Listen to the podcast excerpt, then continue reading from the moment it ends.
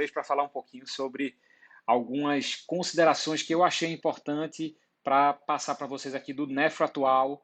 Meu nome é Luiz Sete, eu sou médico nefrologista e vim passar para vocês agora uma pergunta bem interessante. Vamos falar sobre a droga mais importante na condução da doença renal crônica, que eu sei que vocês acham que é inibidor de EC-BRA e inibidor de SLT2, mas não é. Quer saber qual é essa droga? Vamos falar um pouquinho sobre ela? Qual é que você acha que é? Vai pensando aí um pouquinho, tá? Então, a droga mais importante que eu considero como sendo uma droga na condução da doença renal crônica é a furosemida. Exatamente, a furosemida, uma droga que vocês sabem usar, uma droga que está disponível em um monte de lugar para todos os pacientes e que é uma droga essencial no manuseio dos pacientes com doença renal crônica, especialmente aqueles que têm uma taxa de filtração glomerular menor do que 30, ou seja, nos estágios 4 e 5. Por que, que essa droga é tão importante? Porque ela é uma droga que ela combate, ou ela vai de encontro, ou ela trata todas as complicações que começam a surgir quando a gente tem a doença renal crônica mais avançada, ou seja, quando a gente tem a doença renal crônica com estágios 4 e 5. E que complicações são essas que ela combate ou que ela trata? São a hipertensão, que vocês sabem que está presente em mais ou menos 80% desses pacientes. Trata a hipercalemia. Meu Deus do céu, isso aqui é muito importante, é essencial na prática clínica de vocês. O paciente que está usando inibidor de ECA começa a progredir, para a doença renal crônica mais avançada, entra no estágio 4, vocês ficam perguntando, é para tirar inibidor de ECA? É para manter inibidor de ECA? É para iniciar inibidor de ECA ou não é?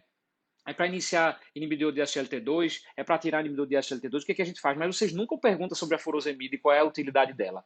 Então, assim, se vocês têm um paciente utilizando inibidor de ECA e que está ali com seu losartano 50mg duas vezes ao dia, e que ele progride com taxa de filtração glomerular de 35, vai para 30, vai para 25, e começa a surgir hipercalemia, que, é que vocês fazem na maior parte das vezes? Vocês suspendem a droga ou diminuem a droga. O que é que acontece com o paciente? Ele progride mais rápido. O que, que a gente deve fazer nesses casos? Nesses casos em que há progressão da doença com hipercalemia, a gente utiliza ou lança mão da furosemida. A furosemida é importante para poder a gente avaliar o quê? Para a gente avaliar, é, diminuir a chance de hipercalemia e ela é sincrônica, ela não precisa ser substituída ou retirada, na verdade é uma droga que, em conjunto com o inibidor de equibra, ela pode tratar a hipercalemia e, além disso, ela ajudar no controle da hipervolemia e da hipertensão.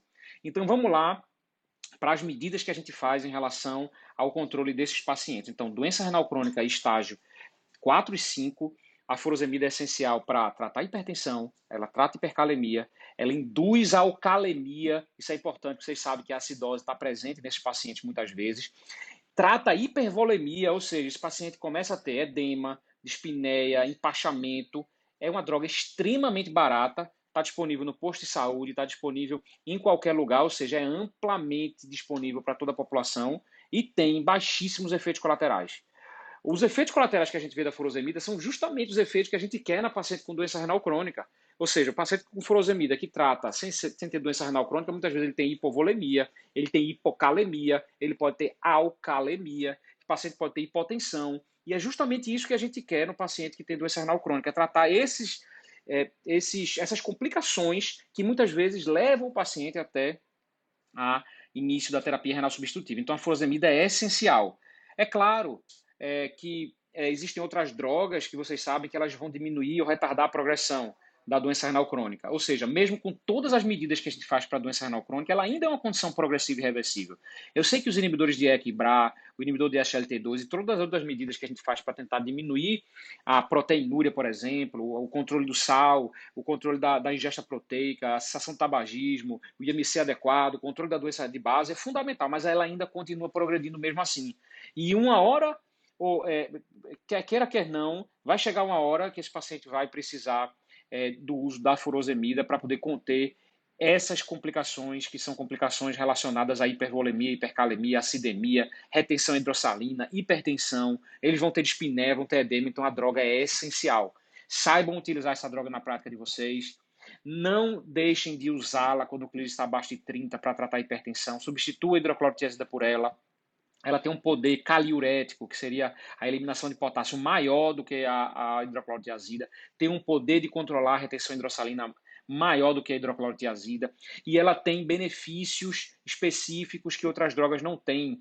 Então, a gente costuma falar que o queridinho, os queridinhos aqui são inibidor de equibrar e furosemida para manuseio de todo paciente com taxa de filtração glomerular menor do que 30. Quando não está com furosemida ou com, hidro, com inibidor de equibrar, a gente se pergunta por que é que não está. Né? Muitas vezes o que está limitando a gente aumentar para a dose máxima do Diequibra é hipercalemia.